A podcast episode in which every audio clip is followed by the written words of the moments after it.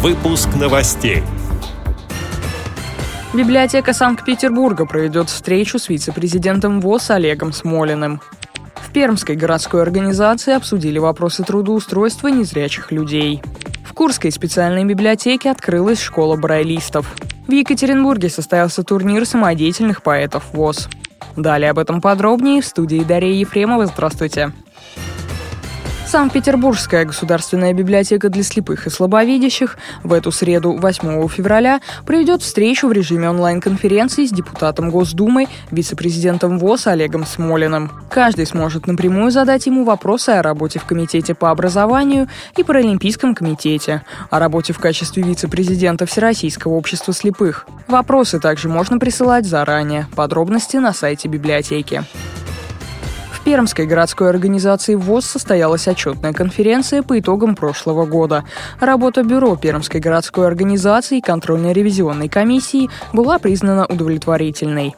На встрече также поднимались вопросы о трудоустройстве инвалидов по зрению, о подписке на издание Всероссийского общества слепых, о доступности транспортной инфраструктуры и другие. Благодарим за предоставленную информацию общественного корреспондента радио ВОС Владимира Ухова.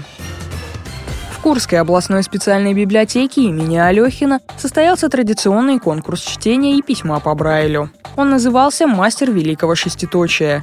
Мероприятие открылось стихотворением лауреата многочисленных конкурсов Ивана Халявченко, посвященное значению рельефно-точечного шрифта в жизни незрячих людей. В конкурсе приняли участие 14 человек. При оценке учитывались количество написанных слов за определенный промежуток времени и правильность их написания. Первое место в номинации «Чтение на скорость по Брайлю» заняла Анна Наумова. В номинации «Письмо по Брайлю» – Ирина Баяндина. Также в Курской библиотеке решили открыть школу брайлистов. На занятия приглашаются все желающие. Первая встреча уже состоялась. Подробности рассказала директор Ольга Самойлова. Занятие первое прошло у нас с восторгом. Желающих изучать Брайля среди молодежи, я бы не сказала, что много. Мы не будем преувеличивать. А вот в первую очередь изъявили желание изучать систему Брайля, изучать этот шрифт.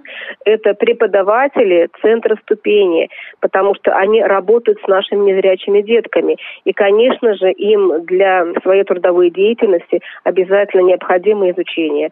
8 человек преподавателей центра ступени. И что самое интересное, я бы даже сказала, я удивилась, мои практически все сотрудники изъявили желание тоже посидеть на этих занятиях, послушать и какими-то навыками все-таки овладеть. Считаю, что это правильное решение работников Курской областной специальной библиотеки имени Василия Семеновича Алёхина.